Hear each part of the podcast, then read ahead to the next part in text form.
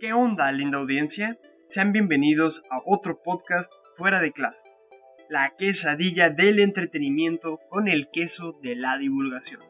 Quédate y descubre el mundo de la investigación desde una perspectiva diferente.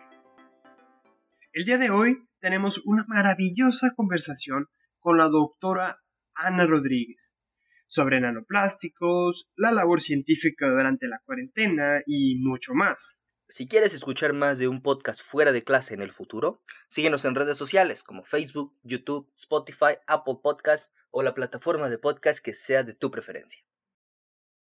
La doctora Ana Rodríguez es investigador cátedras CONACYT, asignada al Laboratorio de Bionanotecnología del Centro de Nanociencias y Nanotecnología del UNAM, en Baja California. La doctora Ana tiene formación como cirujano dentista por la Facultad de Odontología de la Universidad Nacional Autónoma de México. Ojito, porque además también cuenta con una maestría en ciencias odontológicas médicas y de la salud en el área de biomateriales dentales por la Facultad de Odontología y el Instituto de Física de la misma UNAM. Además, tiene un doctorado en Ciencia de los Materiales e Ingeniería Metalúrgica por la Escuela de Ingeniería Técnica Superior de Barcelona de la Universidad Politécnica de Cataluña. Incluso es profesora de la asignatura de Sistemas Biológicos dentro del programa de la licenciatura en Nanotecnología de la UNAM. Y también es profesora del curso de posgrado, Interacción Célula Bionanomateriales, ambos impartidos en el Centro de Nanociencias y Nanotecnología. Y ya para terminar, anteriormente también fue participante de un proyecto centrado en biomateriales con propiedades antimicrobianas y de regeneración ósea. ¿De regeneración ósea? Bueno, actualmente es líder de un proyecto dedicado a la evaluación toxicológica de nanoplásticos. Así es. Es participante además, del Sistema Nacional de Evaluación Nanotoxicológica para la evaluación de la toxicidad de todos los nanomateriales. Y pues, bienvenida, doctora. Muchas gracias, muchas gracias muchachos. Es un gusto estar con ustedes. Gracias por considerarme para este primer evento. Es eh, un gusto siempre platicar, hablar con ustedes, poderlos ver aunque sea por este medio. Muchas gracias de nuevo. No, maestra, el gusto es de nosotros. Bueno, eh, por si ya se les pasó poquito cuando le estaba mencionando Enrique, aquí la doctora Ana Rodríguez fue maestra de nosotros hace apenas dos años y medio. Eh, de ahí la conexión que tenemos con ella. Sin embargo, aún hay algunos aspectos de su trabajo y de su trayectoria que incluso nosotros desconocemos y que es, y es parte de lo que traemos para ustedes el día de hoy. El día de hoy vamos a tocar tres temas, ¿no, Enrique? Así es temas eh, abordando sobre la vida de la profesora, tal como su vida profesional. Abundaremos de manera muy global porque es bastante extensa la, vida profesional de la, de la doctora. Em, también hablaremos un poco sobre su vida fuera del laboratorio y fuera del aula, que también es sumamente importante. Este, y además hablaremos sobre un tema que actualmente nos trae como locos, que es la cuarentena, este, este, este encierro, este confinamiento que nos tiene. Entonces, pues si estamos listos, podemos comenzar con el primer tema. Con mucho gusto, adelante. Como dijo mi compañero, vamos a empezar hablando un poquito de su vida profesional. Ahora sí que antes de comenzar, estamos hablando de una investigadora que se encuentra actualmente en el Centro de Nanociencias y Nanotecnología de la UNAM.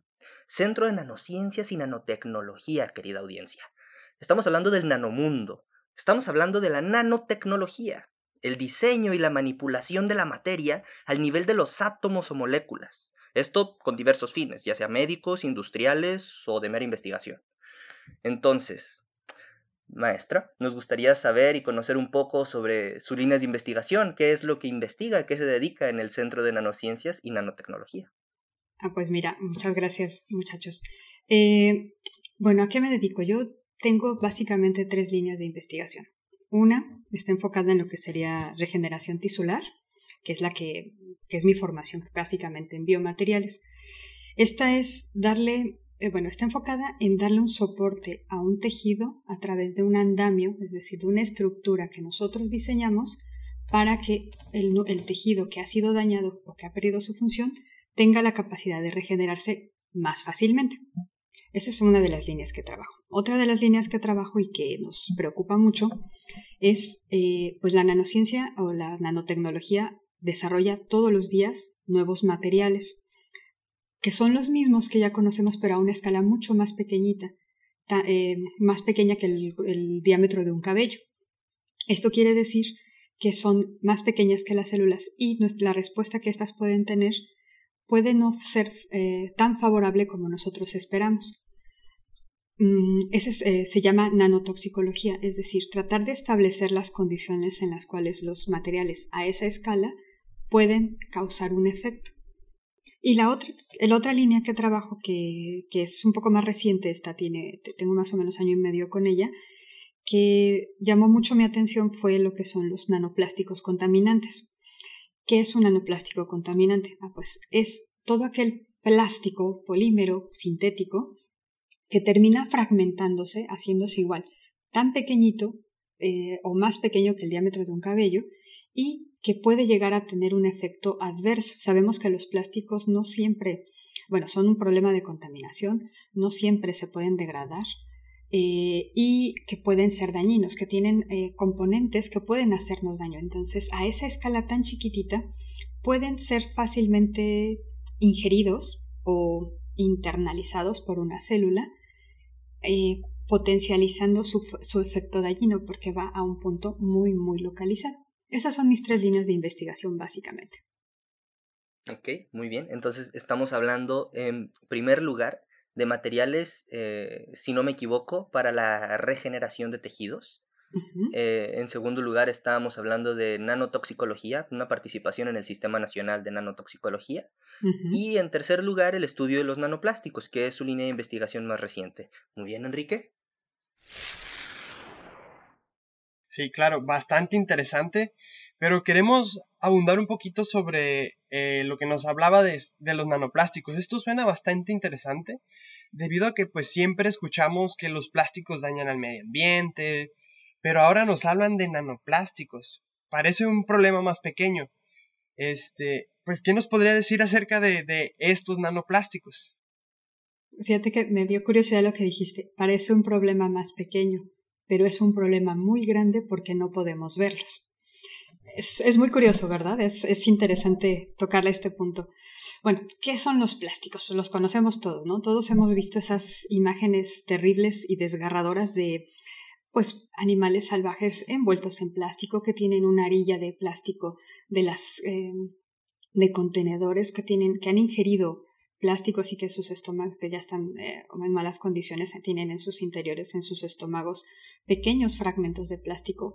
O la imagen más terrible que, de las que yo recuerdo es un cetáceo al cual hicieron una autopsia porque había fallecido cerca de, de una costa y le habían sacado 40 kilogramos de plástico en su interior. Claro, esto es la parte más eh, fácil de ver. Sin embargo, es muy curioso, es muy interesante porque estas, estos materiales pueden dañarse y pueden irse fragmentando en secciones mucho más pequeñas hasta convertirse en prácticamente polvo. Ese polvo nosotros realmente no lo vemos. Eh, eh, lo que podemos ver es los otros procesos. Entonces, eh, estamos tratando de entender cómo este proceso de fragmentación, de degradación, ya sea por diferentes factores, pueden, pueden finalmente llegar hasta nosotros. Esa es parte de los nanoplásticos. Entonces, eh, erróneamente siempre hemos considerado que el plástico es muy resistente y realmente no. El ambiente, eh, el, ambiente en general puede dañarlo. El primer efecto de daños está dado por la radiación ultravioleta.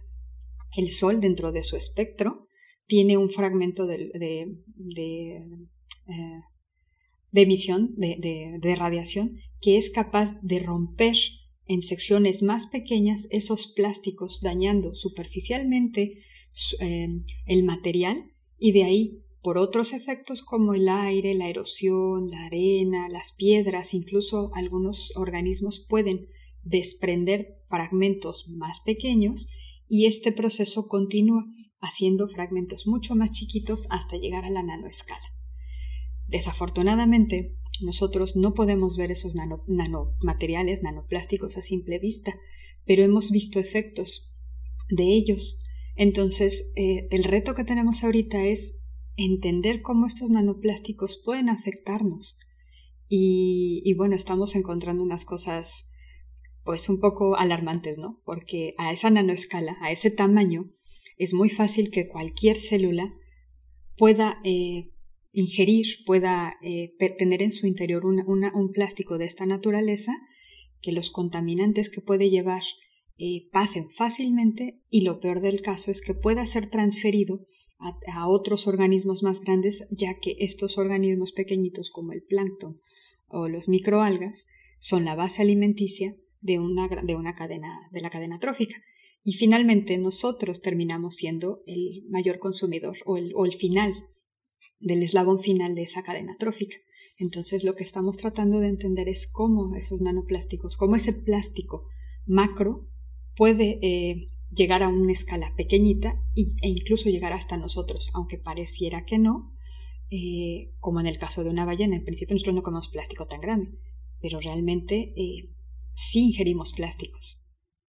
Claro, y considerando lo que usted nos está diciendo, este, repasando un poquito los nanoplásticos generados, una vez que estos pedazos grandes de, de plástico, sean de, de, tipo X o tipo Y, se van degradando por la acción de la radiación del sol o incluso microorganismos que pueden irlo degradando, este, llegan a una escala nanométrica y después ingresan en la cadena trófica por estos organismos pequeñitos, llegando a pescados que, bueno, prácticamente poblaciones costeras comen todos los días. Estamos hablando de, un problema potencialmente grave. Y muchas personas tal vez se pregunten, bueno, los nanoplásticos son chiquititos. Tal vez si entran a mi cuerpo, en mi piel o en mis venas, pues salgan así como entraron, ¿no? Porque son chiquititos. Pero realmente estamos hablando de que ingresan a la célula.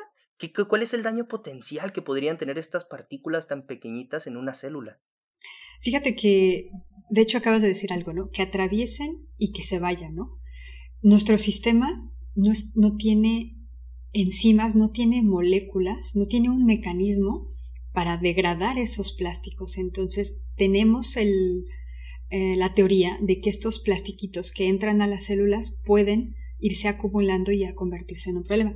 ¿Qué pasa con una célula? ¿O qué pasa cuando algo no te gusta, en, por ejemplo, sobre tu piel? Em, inmediatamente tienes un enrojecimiento, puedes tener una, reacción adversa, puedes tener eh, una reacción para tratar de, de, eliminar el daño. Ah, pues una célula es exactamente lo mismo. Cuando en su interior encuentra algo que es ajeno a ella, que le está causando daño, lo que va a hacer es tratar de degradarlo, tratar de alguna manera de responder. El problema, por ejemplo, con cualquier material, eh, pensemos en un eh, material a, una escala nano, es que eh, está, logra, puede, puede, lograr atravesar la membrana celular, puede internalizarse. La célula lo que va a hacer es tratar de englobarlo en algo más pequeño, en una tipo vesícula, y empezar a tratar de degradarlo. Sin embargo, esta reacción, hay materiales que son muy resistentes, el plástico es uno de ellos. Al momento de fragmentarse pueden pasar dos cosas. Que se liberen eh, moléculas que nos hagan daño, por ejemplo, el, bisfenol A es uno de los que se, se, sabe que puede ser potencialmente teratogénico, que puede causar un daño mucho mayor. Entonces, si estos polímeros están conformados en alguna de sus eh, fragmentos con, con, con, estos componentes, con algún anillo benceno, con, con fragmentos que nos pueden causar un problema, imagínate tener en tu daño en tu interior algo ya eh, mucho más concentrado a esa escala que puede causar un efecto muy mm, adverso. Entonces, eh, eso es lo que tenemos. Puede la célula estresarse a tal punto que puede desencadenar una, respuesta poco favorable o incluso la célula morir por una muerte celular programada como en defensa eh, o como en una respuesta extrema ante un, ante un daño de esa magnitud.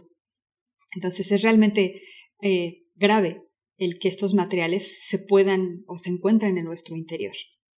Claro, es un problema del que, bueno, hay que preocuparse a menos que todos estemos pensando ya en una muerte celular programada multitudinaria de todas las células de nuestro cuerpo. Es, es un problema de verdad de cuidado esto de los nanoplásticos, ¿no, Enrique? Claro que sí, es, es, es, es algo, es un problema que está tan presente en nosotros por el consumo tan alto que tenemos de plástico. Los plásticos, o sea, simplemente cuando hacemos una fiesta o lo que sea, utilizamos desechables pues por eso de que viene mucha gente, de que viene, eh, de que queremos evitar eh, lavar muchísimos platos, utilizar estos em, tenedores desechables, todo lo desechable pues básicamente esto se va a algún lugar y pues ahí es donde sucede todo el proceso que ya nos platica la doctora y que ya nos platica Jaime, esta es esta generación de los nanoplásticos. Fíjate que dijiste algo, estamos considerando los, los, plásticos desechables, pero desafortunadamente los, el plástico lo tenemos presente en nuestra vida cotidiana. Incluso mucha de nuestra ropa son polímeros, son poliéster, polistireno, polietileno, em, eh, hay nylon, son, son, polímeros sintéticos. Y también tenemos la cultura de, del recambio, de la cultura desechable. O sea, no solo en productos cuando hacemos una fiesta, que es el ejemplo más claro y es el, que más, más em, factible podemos ver, pero nuestra ropa incluso tiene esa característica. Estamos muy, muy acostumbrados a, a, la vida desechable. Entonces, desafortunadamente, esa vida desechable que se, se, traduce o se refleja en nuestra vida cotidiana desde los años eh, más o menos 70, que es cuando empieza el boom eh, máximo de los plásticos, viendo todas las eh, facilidades que nos da y abaratando costos de producción de muchísimas cosas, porque el plástico tiene esa ventaja, que es económico, muy moldeable, es eh, utilizado ampliamente en muchas cosas, aislante y en algunos casos se ha considerado que es inocuo, este, a macroescala, por supuesto. Entonces imagínate la cantidad de plástico que nos rodea.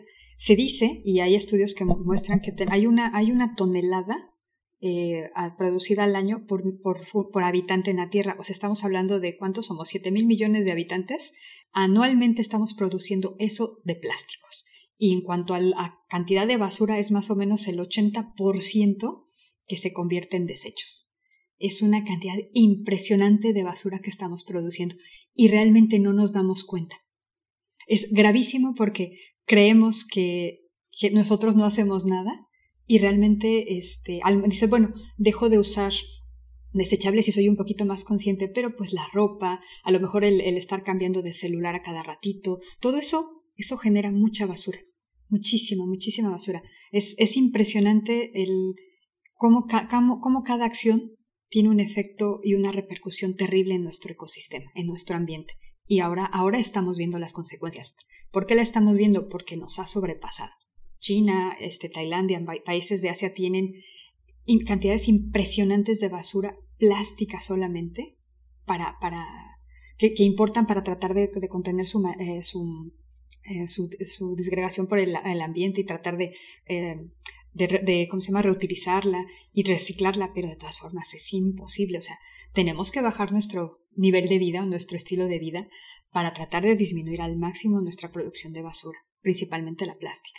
Y ahora, tocando la cuarentena, ahora con la cuarentena, que volvimos a, a la paranoia de, tener, de querer tener eh, lo más aislado posible todo, estamos, si ya habíamos logrado un poquito un cambio en ese sentido de mentalidad, ahora todo el mundo tenemos pánico de contaminarnos, entonces este, todos estamos usando otra vez en exceso desechables, ahora los cubrebocas, pues son de, de, algún polímero.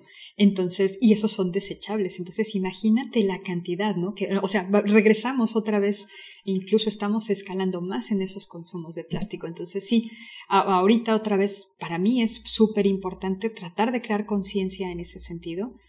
Para, pues ya tenemos mucho plástico, ya será imposible. Este, tenemos que buscar una estrategia para tratar de lo que ya está presente, disminuirlo, reciclarlo, reutilizarlo y tratar de, bajar los efectos, pero va a ser imposible que la gente eh, se dé cuenta de ese problema y que podamos regresar a una vida de, em, libre de plástico, pues es, o sea, es súper difícil. es, un problema inmenso que, que igual ya hay que abordarlo ahora sí que metódicamente y poquito a poquito. Este, como lo dijo la doctora, tenemos islas de plásticos alrededor del mundo que llaman muchísimo la atención. Y aunado a eso, ya estamos hablando de nanoplásticos. O sea, el problema, ser tan grande y eso chiquitito, y ahora sí que por todos lados. Donde no puedes encontrar una nanopartícula de plástico? Hablando de cositas pequeñitas que pueden estar ahora sí que por cualquier lado. Y ahora pues nos resulta bastante interesante sobre su trayectoria, ¿no? O sea, todos esos pasitos que ha estado dando. Eh, entonces, ¿cómo relaciona todo lo aprendido a partir de su doctorado? Que creo que está relacionado con lo que ya nos platicó, pero no estaría de más preguntárselo. Eh, lo aprendido en su doctorado con sus conocimientos de odontología, que es su formación, vaya, su formación básica, su, licenciatura. Claro, ¿no? Sí. Fíjate que eso ha sido súper curioso porque todo mundo, cuando les digo, soy dentista, doctora en ciencia de materiales, es como, ah, ¿y eso qué tiene que ver? Tiene que ver muchísimo. La, la, odontología en la, boca o las restauraciones en boca es eh, la, la primer acercamiento que tenemos con biomateriales. De hecho, casi todos los materiales que se utilizan para implantes han sido o han tenido un origen en boca. ¿Por qué? La boca es un medio, es, es muy interesante porque aunque está aparentemente externo, hay muchas secciones que directamente entran a lo que son, son tejidos más profundos o, ligeramente más profundos. Entonces, de manera fácil nosotros podemos abordar a tratar un problema con un material y la respuesta va a, va a, va a tener un componente interno y un componente externo es un muy buen lugar, es, si lo quieren, no es un lugar para experimentar, pero bueno, es un muy buen eh, cuarto de cultivo porque tenemos gran cantidad de células y al mismo tiempo tenemos una gran cantidad de bacterias. Es un sistema muy complejo. Fíjate que es muy curioso. La gente no le pone atención a sus dientes, a su boca, pero es la entrada de nuestra salud, es la entrada de cualquier enfermedad, es la base de nuestra alimentación y si no tenemos una salud bucal adecuada, nuestra salud general se va a ver afectada. De verdad, es, o sea, vemos al doctor, es más fácil que vayamos al doctor que vayamos al dentista. Entonces yo les diría, querida audiencia, no, no eh, desestimen su salud bucal. Si, si estamos bien en, en este sentido, nuestra salud general va a estar mucho mejor. Entonces, bueno, ¿por qué te decía que es un cuarto de cultivo, una zona de experimentación muy, genial? Porque pues tenemos muchos tipos de células en un pequeño espacio y al mismo tiempo tenemos una competencia bien importante por bacterias. Entonces, de ahí, cuando estudiaba la licenciatura, a mí me gustaban mucho los materiales y también me gusta mucho complicarme la vida. Entonces vi que eh, necesitaba eh, tenía la curiosidad de, de, entender más por qué un material, por qué no puedo diseñar un material como yo quiera, en función de las necesidades que tengo. Trabajando con algunos ingenieros y demás, platicando con ellos, veía, veía, veía yo el espacio, la brecha tan grande que existía entre los conocimientos de un ingeniero y los conocimientos de un clínico, de las personas que tenemos en su momento que trabajar con el paciente y enfrentarnos al problema de cómo voy a resolver la necesidad de mi paciente de regenerar desde un diente hasta un hueso perdido, un paciente que ha sufrido un trauma, que ha perdido una, una sección de, de, su, de su integridad anatómica por un cáncer, por una cosa más agresiva. Entonces, de ahí surge mi necesidad o mi curiosidad de, de tratar de ser un eslabón intermedio entre ingeniería y medicina. Ese es mi, mi, mi, mi, gusto. Por eso te decía, complicarme la vida, porque de hecho yo tengo maestría en ciencias médicas, pero enfocada en procesos de biomineralización y análisis estructural y cristalográfico de fases inorgánicas. O sea, de hecho, mi, maestría la hice en física. Yo me dediqué a hacer este, física de, de materiales, de este, naturales. Entonces, para entender esos procesos y poder entender cómo pasamos de, de la parte clínica al proceso de regeneración, entonces me faltaba la parte de el material. Me faltaba entender todo lo que era el material, cómo funciona un material y por qué, por qué va a tener eh, cierta respuesta a mi célula sobre la superficie de un material muy grande. Entonces de ahí viene, de ahí viene todo. ¿Cómo lo conecto? Lo conecto tratando de entender, de resolver la duda de cómo, cómo reacciona un tejido o una célula a un material. Por eso mi clase en posgrado es interacción células bionanomateriales. ¿Vale? de ahí, ese es, es, el objetivo final de mi, de mi formación, que aparentemente es muy dispar y muy abierta. Ok, vaya. bueno, maestra, pues, este, la verdad sí, no, no o sea, yo, yo la verdad no, no, no esperaba, no, no, no esperaba una respuesta de ese calibre, pero tiene mucho sentido como el conocimiento que fue usted adquiriendo lo hizo de esta manera sistemática, claro que sí, este pasito a pasito con las preguntas del por qué, del cómo, ir construyendo usted su propio conocimiento y respondiendo sus propias preguntas, que eso es algo muy importante, que incluso puede servir de consejo para toda la audiencia aquí presente, ¿no? Sí. Sí, o sea, y, y es que a mí me parece tan impresionante, o sea, cómo la decisión, cómo las decisiones van formándonos pues nuestros conocimientos, vaya, porque, por ejemplo, ahorita nosotros estamos en licenciatura, quién sabe qué nos depare ya que la vayamos a terminar, quién sabe qué, sigamos. Entonces, me parece muy, muy importante también comentarles a la, a la audiencia como a manera de consejo. Fíjense en, en lo que les gusta, contéstense las preguntas de por qué o, o, sea, o qué se ven haciendo. O sea, simplemente eh, intenten relacionar lo que están estudiando actualmente con lo que con lo que siga que quieran aprender, con la dudita que se quedaron en, a la hora de que estaban estudiando la licenciatura.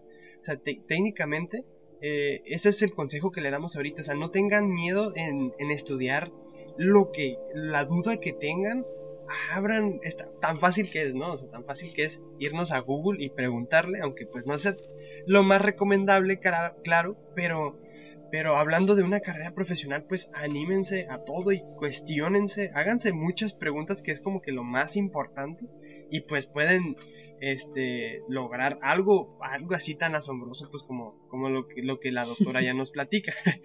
y, y, bueno, Jaime, no sé si tengas algún comentario al respecto que a mí me, me emociona.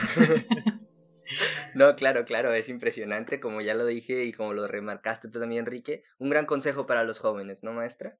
Por supuesto, fíjate que cuando siempre te digo, cuando les platico quién soy, es lo primero es una cara de sorpresa, ¿no? De cómo una dentista, cómo una dentista ha llegado a este punto, cómo es posible, ¿no? Claro, ha sido estudiar el doble, el triple. Obviamente mi formación inicial es clínica, ¿no? en materiales pues era deficiente. Sí teníamos materiales, pero era muy enfocada a lo que era la aplicación. No había bases o las bases eran muy, muy débiles. Entonces, eh, ha sido redoblar, triplicar esfuerzos con respecto a mis compañeros, tener que pasar muchas más horas en vela. Pero eso es una cosa, el gusto de hacerlo jamás fue un impedimento y tampoco me pesó el invertir esas horas extras. Entonces, ¿qué consejo yo le puedo dar a alguien que me diga, es que no sé qué hacer, este, a lo mejor erré mi carrera? Yo creo que uno no, no, no se equivoca. Son accidentes felices y uno puede enfocar este, su carrera como uno quiera. No hay límite, siempre les digo, si piensan que no pueden, véanme a mí.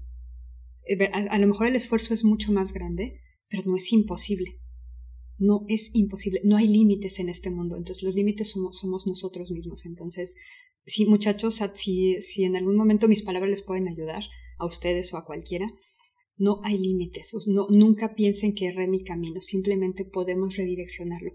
Yo cuando estaba haciendo mi servicio, no es cierto, yo soy técnico histopatólogo de, de primer formación, eso es lo primero que hice, y fue mi primer contacto con un microscopio electrónico y yo cuando lo toqué yo dije, esto es lo que yo quiero hacer. La vida me llevó por el camino de odontología y dije, bueno, y curiosamente en mi servicio social llegué al Instituto de Física y al microscopio electrónico y yo dije, esto es lo que quiero hacer. Entonces tuve que cambiar mi, estilo de pensar, mi forma de ver las cosas y enfocarme y abrir mi mente.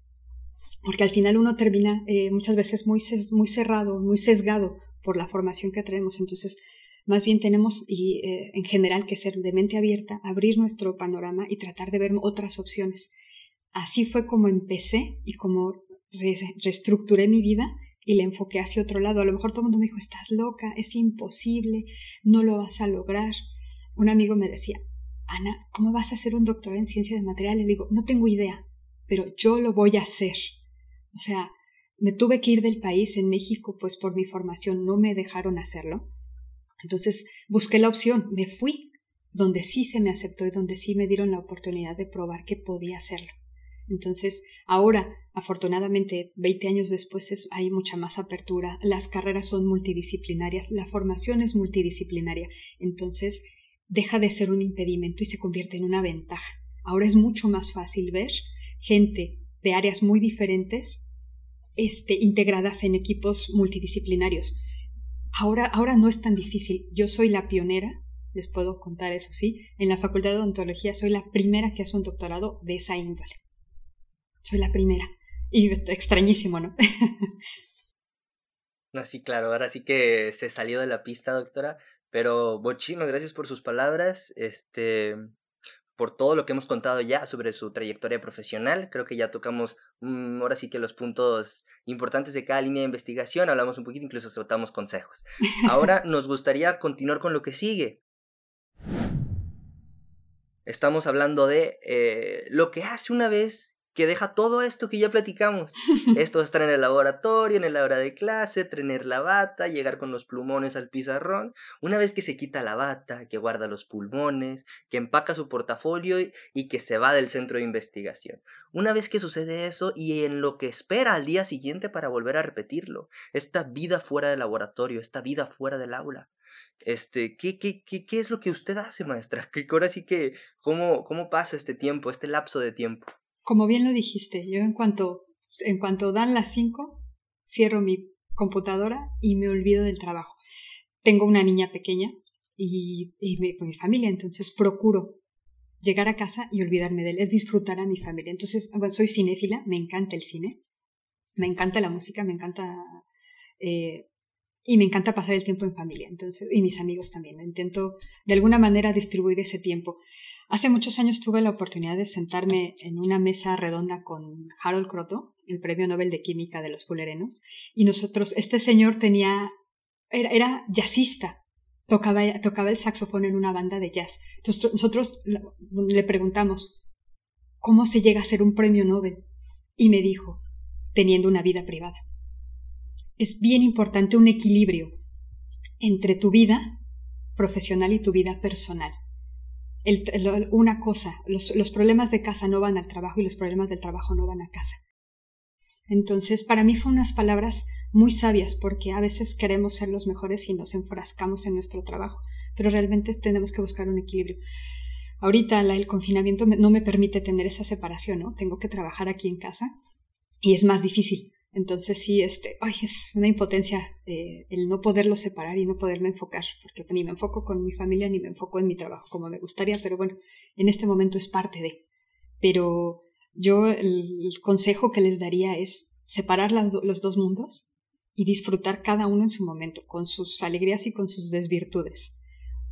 No, no, no mezclarlos. Y este, y también un tiempos. Nosotros como científicos nos volvemos adictos al trabajo, ¿no? Por querer resolver, porque queremos obtenerlo, porque este, necesitamos sacarlo, este, te, te en el trabajo y te olvidas, entonces no, ahí eh, tiene que haber un límite siempre, ¿no? habrá días que no se pueda, pero en general tiene que haber un límite, entonces aprender esos límites es parte de esta formación. Entonces, ¿qué me gusta hacer? Bueno, ahorita pues es mi familia. Cuando estaba soltera me gustaba mucho el ciclismo y el deporte, entonces siempre busqué una atenderme, hacer lo que a mí me gustaba, ¿no?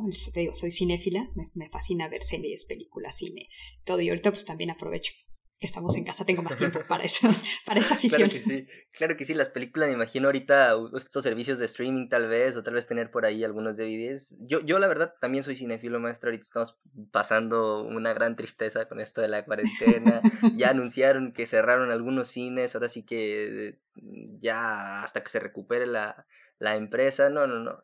Estamos ahorita los cinéfilos batallando, ¿no? Cierto. Pero bueno, escuché que anteriormente hizo deporte también, wow. Sí, pues siempre buscar, te digo, un equilibrio. Entonces, este, pues para desestresarme estuve practicando un poquito de box. Nunca peleé, simplemente era el entrenamiento porque es, es un muy buen entrenamiento. Y la, la bicicleta desde que tengo uso de razón eh, siempre he estado montada en una bicicleta.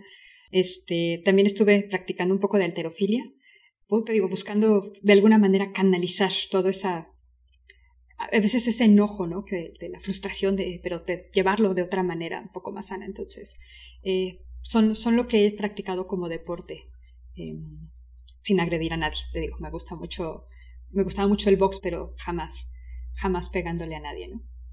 Sí, es que es muy, muy bonito. O sea, yo también como experiencia también lo digo. Eh, ya lo mencionamos en el capítulo anterior, mencioné mi, mi, un poco mi experiencia acerca de los deportes y es que es totalmente cierto.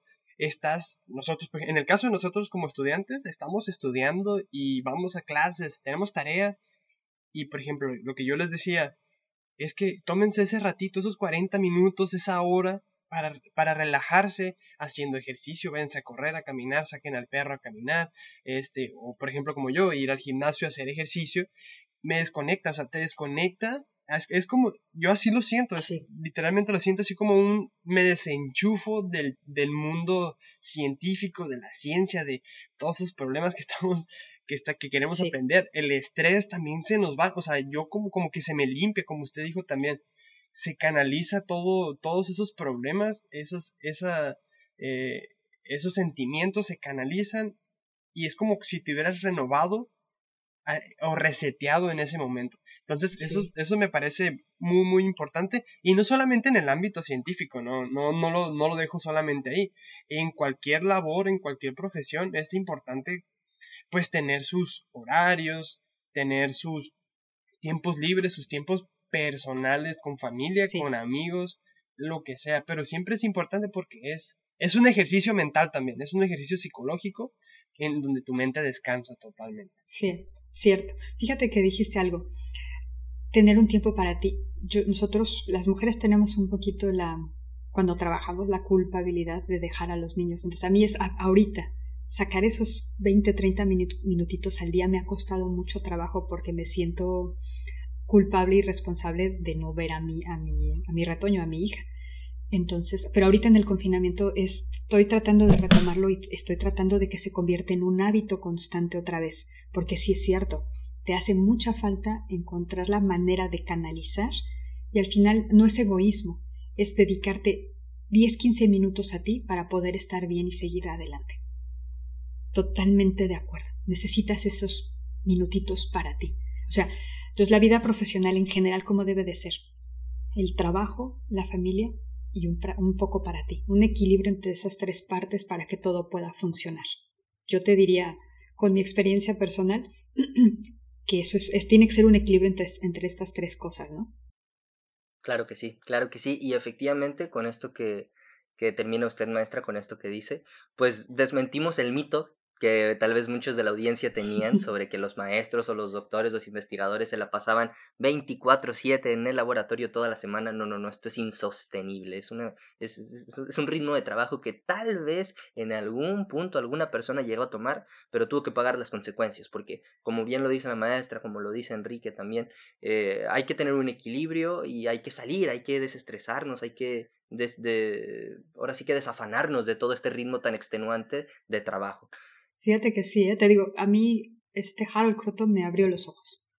O sea, él cuando nos dijo eso, eso, realmente dije, sí, cierto. Y tú lo veías ser un señor tan relajado y no es el único investigador que conozco que tiene una vida personal eh, fructífera, ¿no? Este, por ejemplo, Etienne Bress en, Lille, en Francia, un, también muy un buenazo en lo que es eh, fases inorgánicas y procesos de mineralización.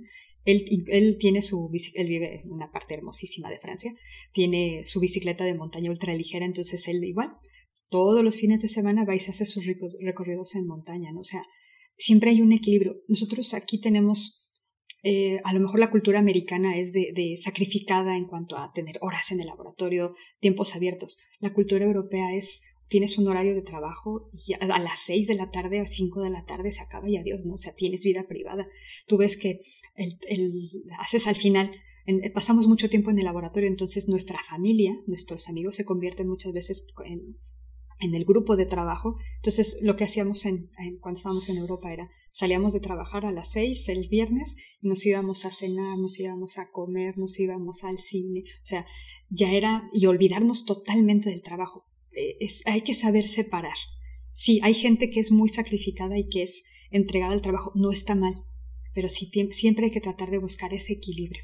No, no es sano, como bien lo dijiste, ¿no? Tratar de llevar un, un ritmo de vida así, se tiene que tener em, otro, otra parte que soporte ese exceso que a veces llega, llega a ser el exceso de trabajo en un laboratorio. Parece, me da risa porque muchos creen que es poner dos gotitas, estirar el microscopio y decir, wow, lo logré, y no es cierto, ¿no? Este, hay que estar batallando, o sea, hay que repetir otra, tener resiliencia y muchísima paciencia. En la ciencia uno tiene que repetir y repetir.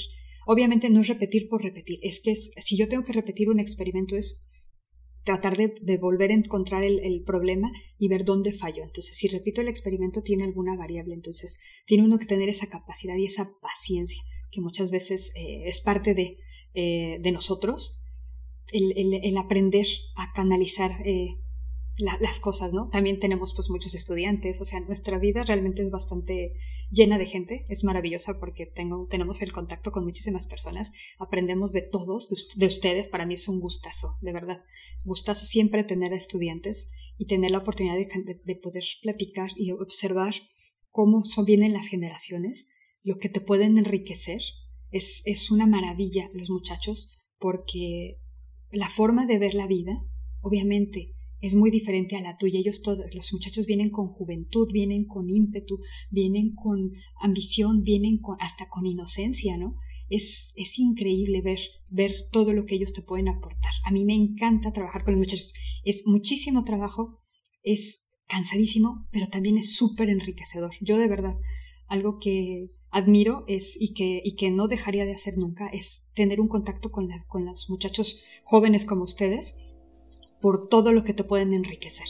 Para mí ustedes fueron un parteaguas en mi, en mi, vida profesional, en mi vida académica, porque fueron un reto tan diversos en cuanto al área, en cuanto a la formación, y tratar de homologarlo fue increíble. O sea, todos los días aprendemos. Yo aprendí tantísimo de ustedes y cada generación que llega aprendo mucho. Entonces, eh, es enriquecedor de verdad, la vida es, eh, del científico es, a mí te lo puedo decir desde mi punto de vista, es, es muy pesada, requiere mucho esfuerzo, pero también es, es, es eh, espiritualmente, a lo mejor la palabra no es la más adecuada, pero espiritualmente es súper enriquecedora. Es enriquecedora, personalmente es muy enriquecedora. Claro, claro que sí, maestra, claro que sí, porque me imagino que con todo lo que dice ya hasta me soltó el sentimiento, acordé de ese primer semestre, la clase de sistemas biológicos, fue una buena clase. A mí la verdad me gustó mucho, maestra. Muchas gracias por, por ese semestre de clase.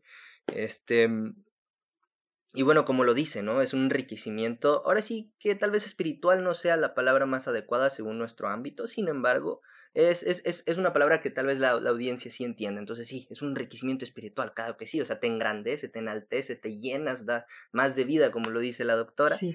Y, y, esto, convivir con gente que, que, está en tu campo, convivir con tus estudiantes, como lo es la maestra, en nuestro caso, convivir con nuestros profesores, incluso con gente que está estudiando ya maestrías o doctorados, que están investigando, eh, es, es, va, más allá de conocer en lo que están trabajando. Es, es, conocer nuevas personalidades, prácticamente nuevos mundos, nuevas ideas, nuevas preguntas e inquietudes. Y bueno, esto me parece una manera, ahora sí que brutal, de haber terminado con el tema de, de la vida fuera del laboratorio y la vida fuera del área, ¿no? Sí, este, es increíble, ¿no? Y tomen todos los consejos y cada uno de ellos, escúchenlos muy bien y es que es que es muy importante. Pero ahora pasemos a algo que también nos está ahorita, nos tiene muy, muy inquietos, que yo creo que a todos, o sea, a todos nos tiene leyendo que noticias en WhatsApp, en Facebook, etcétera, etcétera, nos tienen como locos y es la cuarentena y es esta pandemia. ¿Cómo es que esta pandemia, esta cuarentena está afectando a su investigación? Y a su persona también, pues, pero... Sí, pues mira, como te decía, eh, a mí me gusta separar, ¿no? O sea, yo de hecho incluso no tengo un escritorio aquí en casa porque yo dejo la computadora en el trabajo y me olvido fin de semana o días que son festivos o lo que sea. Te digo, a veces es el, este, nuestro trabajo y más si trabajas con cosas vivas, con células, por ejemplo, hay momentos en los que tienes que ir, de eso no te puedes zafar no te puedes olvidar, pero yo aquí no tengo oficina. Entonces, ahorita que tuve que venirme a trabajar a casa, es para mí es muy difícil, porque por un lado está, pues soy mamá, necesito equilibrar esa parte, a mí no me gusta mezclar, nunca me ha gustado mezclar trabajo y, casa, familia, y en este momento he tenido que buscar la manera de, estar con mi familia, de estar con mi hija y poder avanzar en mi trabajo. Entonces, es difícil. Eh, también, pues, como científicos te asusta y, claro, tienes un poco más de acceso a información que a lo mejor el resto de, de las personas no. Entonces te asusta ver, leer, tanta información y que en este momento lo que yo le decía a, mis cercanos, ¿no? a mi familia, que desafortunadamente no sabemos nada de este virus. Eh, ahorita, en, en, menos de seis meses hemos tenido que aprender muchísimo de él, de cómo se comporta y estamos sobre la marcha. O sea, esto ha sido también, esto se está convirtiendo en un experimento muy grande, ¿no? Porque pues no, no sabíamos cómo reaccionar. Entonces también es, es bastante, eh, pues, incierto qué va a pasar. Eso, esa incertidumbre nos llega a estresar. Yo puedo entender y de verdad lo, lo entiendo que todos estamos, eh, tenemos por, pasamos por ciertas etapas, ¿no? Entonces, el, el estrés que nos está causando esto está, está afectándonos de manera general. Eh, pero bueno, tenemos que tomárnoslo con calma y estar eh, conscientes de que nuestro estilo de vida va a cambiar, de que a partir de este momento nosotros ya no podemos regresar a, lo que éramos antes y pues cuidarnos, no hay más. Pero bueno, es, es seguir, seguir en este momento en confinamiento eh, en lo que nos toca, no, no, no tenemos otra opción. Espero que pronto podamos salir. Que también me preocupa del confinamiento, bueno, de la cuarentena, te decía, el que no perdamos de vista que, que claro, que lo que estamos generando por el pánico de contaminarnos, de, de aislarnos de alguna manera del, del bicho, del, del virus, estamos generando otra vez mucha, mucha basura. Entonces esto va a volver a desencadenarse. O sea, desde mi perspectiva de trabajo, digo, ay, Dios mío, lo que, está, lo que ya íbamos ganando, lo que toda la, la mm, propaganda que habíamos hecho de pues cuidado con los plásticos y demás, vamos, vamos otra vez a ir en retroceso por este problema. ¿no? Entonces, bueno, para mí también es una, eh, otro reto para tratar de, de ver cómo buscar estrategias, ya no solo de analizar que los plásticos puedan causarnos un daño, sino tratar de buscar estrategias de alguna manera eh, para, para deshacernos de ellos, ¿no? Para reciclarlos y tratar de, de, minimizar el impacto que tenemos. Entonces también esa es una línea que estoy trabajando justo ahorita, que por accidente salió, y buscando organismos degradadores de plástico. Eh, y pues más ahora tratando de, de dar un aporte, ¿no? O sea, sabiendo que lo que se nos viene encima, que va a ser una sobreproducción de, de, plásticos contaminantes, de plásticos desechables, pues entonces vamos a tratar de trabajar en buscar esas estrategias en eso estamos. Entonces, pues, pues así nos ha afectado la pandemia. Muy bien, bueno, sigue trabajando, ¿no? Eso indiscutiblemente el ritmo de trabajo, así que tal vez sí disminuye un poco, pero no paramos, no paramos. Y ahorita, como bien dice, igual muchas personas están comentando o comentaron en su momento que con esto de la cuarentena iba a reducir redujo ciertamente la emisión, las emisiones de gases porque se detuvo la industria, porque hubo menos carros. Sin embargo, pues ahorita ya muchos de estos sectores de, de, pues de, la sociedad ya se están reactivando, ya se reactivaron prácticamente en algunos lados del mundo. Y, el otro problema que surge es, es, esto que usted dice, ¿no? De los plásticos, volvemos a los plásticos, siguen siendo un problema y con esta situación de la cuarentena es, es un problema que no se va a detener y que incluso va a empeorar. Pero bueno, ahora sí que siguiendo con el tema de la cuarentena, pero cambiando un poquito la pregunta, eh, ¿qué es lo que más ansía usted, doctora, hacer cuando termine la cuarentena? Si es que algún día termina, esperemos, por Dios, sea pronto, pero ¿qué es lo que ansía usted hacer? Eh, hacer una caminata en el bosque, regresar a, esas actividades. Tengo, tengo unas ganas de este, ir a San Pedro Mártir aquí a ver, eh, a pasar unas, unas noches en, cerca del observatorio y desconectarme un poquito. Eso, de hecho, ese es el, en cuanto pueda lo voy a hacer. A mí, a nosotros nos gusta como familia, nos gusta mucho caminar, eh, hacer caminatas largas, nos, nos, gusta el senderismo, la media montaña que le llaman, que es caminar básicamente, ¿no? Este, entonces mi objetivo ahorita es hacer una, por lo menos un campamento o, ir a, perdernos un poquito en un bosque un ratito. Eso, es, eso sería lo que más extrañaría. Eh, y regresar, a, regresar a, ver a mi gente, o sea, a verlos, a volver a, a empaparme de, de, de, la juventud, al final, que es, para mí es una, es una inyección de, de energía fantástica. A mí esa parte me hace mucha falta. Yo disfruto mucho a mi familia. Eh, hay quien dice, ay Dios mío, tantos meses en confinamiento. No, realmente no, para mí no han sido pesados porque disfruto mucho a, los míos. Pero sí, sí hace falta esa, esa conexión con, el, con los jóvenes. Para mí los jóvenes son vitales, son quien te llena de energía, quien, de quien aprendes mucho, quien viene con unos ímpetus que te satisfacen y que, y que logran enriquecer a lo mejor esa parte que tú olvidas, ¿no? la, visión de los muchachos de, los, de la juventud es, es única. Esa, no sé, esa forma de ver las cosas engrandece. Entonces yo esa es la parte que extraño y la verdad quiero muchísimo regresar a, a las aulas. Para mí eso es vital. Pues bueno, con esto que nos dicen nos surge la pregunta que muchos también de nuestros este, ahora sí compañeros a los que actualmente usted les está dando clase nos han comentado. Tenemos, tenemos entendido que el siguiente semestre va a ser en línea, inclusive van a haber prácticas por ahí eh, esporádicamente, bien acomodadas para que no haya mucha gente en los laboratorios. Sin embargo, va a ser en línea. ¿Qué tiene preparado para sus ciberalumnos?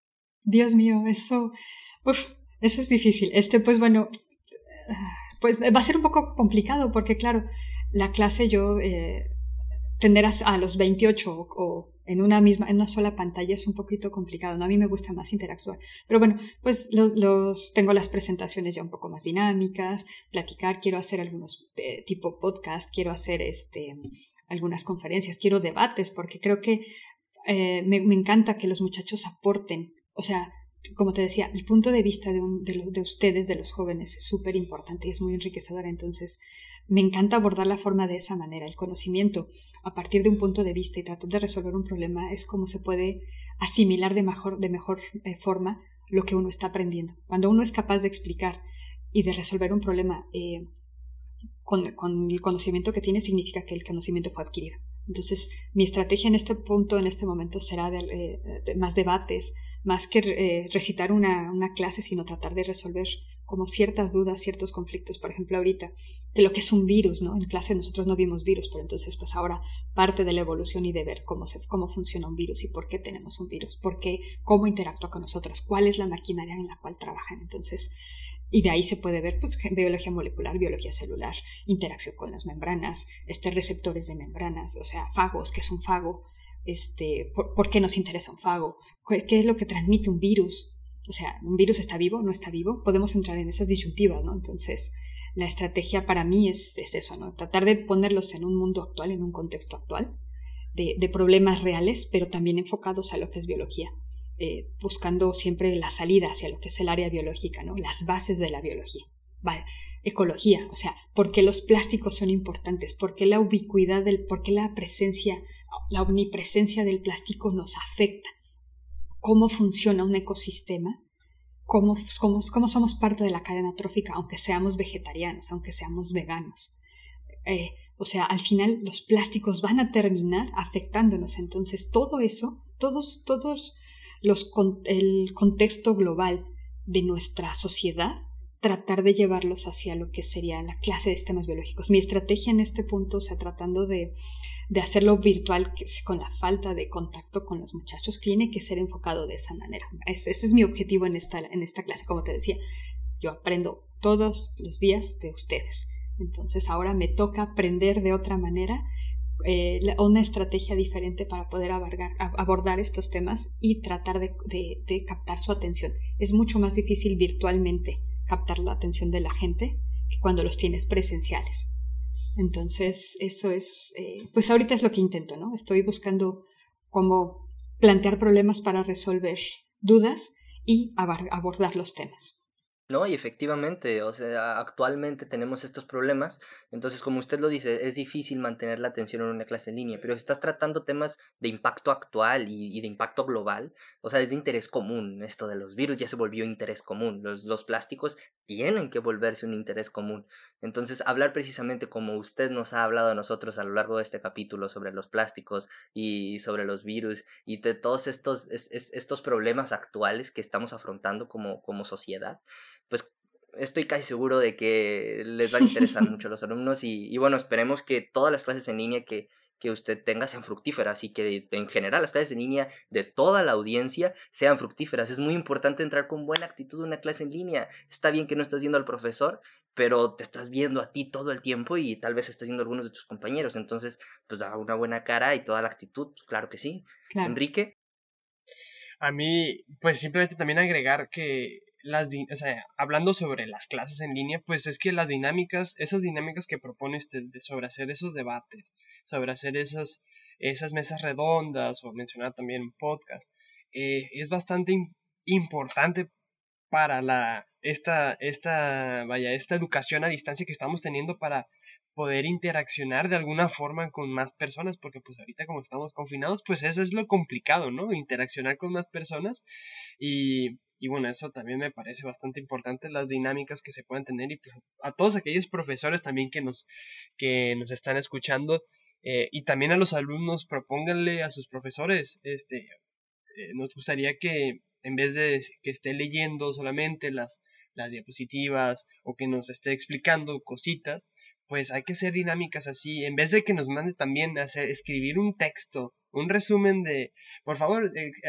el típico ya que, que ya vimos el, el, meme, ¿no? El típico que, que vas entrando de nuevo a clases y que la profesora te dice, o el profesor te dice, por favor escríbanme eh, un texto acerca del coronavirus o de su experiencia en la cuarentena. Eso es como que, por favor, o sea, no, no, o sea, mejor así interaccionar con cosas, aprender cositas nuevas eh, entre ustedes mismos, entre los alumnos y los profesores. Eso es bastante, bastante bonito, bastante interesante. E igualmente, poniéndolos en contexto aquellos que nos escuchan, eh, la doctora Ana es profesora de primer semestre, bueno, del primer semestre de la licenciatura, entonces le va a tocar con los pollitos, ¿no? Con los, con los primeros, con los, con, con los que, aquellos que les da como, pues se sienten inseguros porque pues eres nuevo en un lugar eh, pues en un lugar también nuevo, porque generalmente en donde estudiamos, generalmente somos todos de fuera, todos somos de, de fuera del, del, interior de la República, vaya. Entonces, pues es que es, es, importante también que la gente pues empiece a interaccionar y que se vaya creando esa, ese, esa sociedad, esa, esa, esa comunidad entre ellos y pues es muy bonito. Este, pues eso es todo lo que, lo que, lo que quería agregar. Fíjate que sí, en, entrar con ustedes en primer semestre, ves ese cambio, ese, los ves crecer. A mí me gusta también mucho el primer semestre.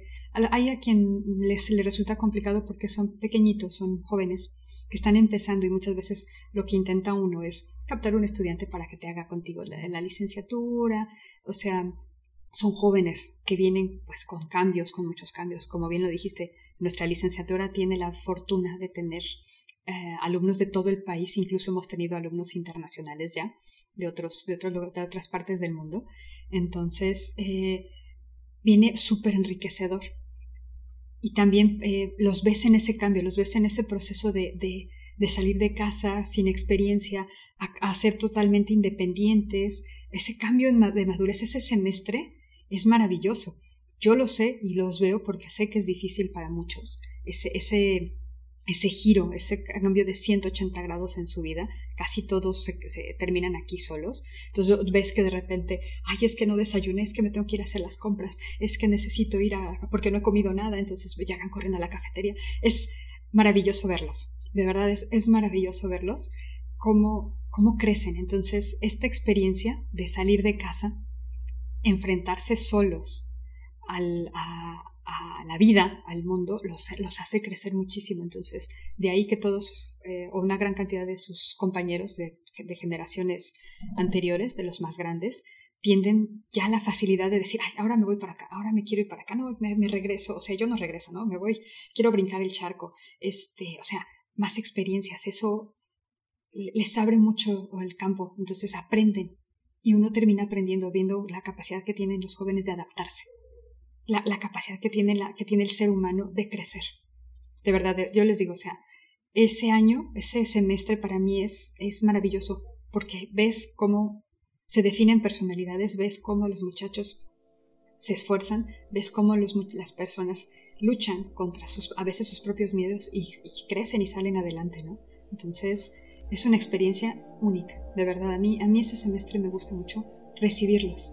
Y casi siempre soy la primera que les da la primera clase. Casi siempre no falla. Entonces me toca, me toca verlos. Me toca recibirlos prácticamente, ¿no? Entonces es, es, es increíble. Es, es, una experiencia maravillosa. Yo les recomiendo a los que damos clases en primeros semestres que no, que no les tengamos miedo a los niños. Son en general maravillosos. Ese, recibir a esos muchachos y, poder expandirles la vista, decirles, abran su mente, abran su mente y reciban de todo, con, con cierta crítica y con cierto juicio, pero abran su mente. Abrir la mente es lo más importante. Una vez que se abre la mente, estamos del otro lado.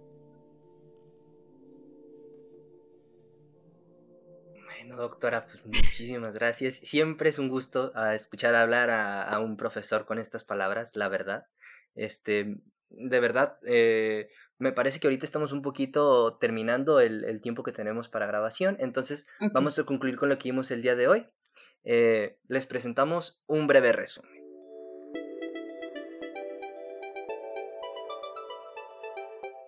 A lo largo de este podcast estuvimos hundando en varios temas con respecto a la vida profesional e incluso fuera del laboratorio de la doctora Ana Rodríguez. Tocamos los temas como fueron sus líneas de investigación, hablando de biomateriales para la regeneración de tejidos, hablando incluso de los nanoplásticos y su impacto en el mundo actual, desde cómo se generan hasta los daños que pueden causar en los individuos vivos y en el medio ambiente. Aunado a todo esto, tratamos también de manera implícita a lo largo de la charla lo que sería la nanotoxicidad, que es este mismo daño que pueden causar los nanoplásticos en los organismos y en el medio ambiente. Sin embargo, hay otras nanopartículas que también pueden causar estos daños, ¿no, Enrique? ¿Qué otras cosas fueron lo que vimos el día de hoy?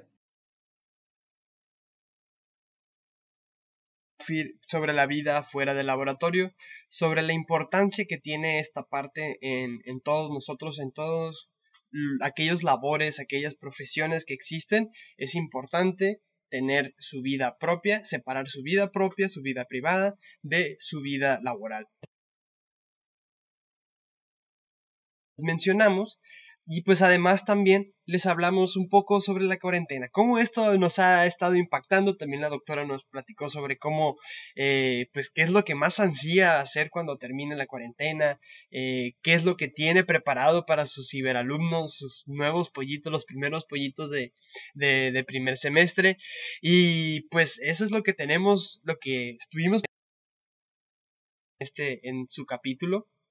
Este, Efectivamente, eso fue lo que vimos en el episodio 1, nuestra primera invitada, la doctora Ana Rodríguez. Esto sería en general lo que se presentó sobre el conocimiento, las experiencias y el actual escenario que nos comparte la doctora como amiga, profesora e investigadora cátedra CONACIT, asignada al Laboratorio de Bionanotecnología del Centro de Nanociencias y Nanotecnología de la UNAM.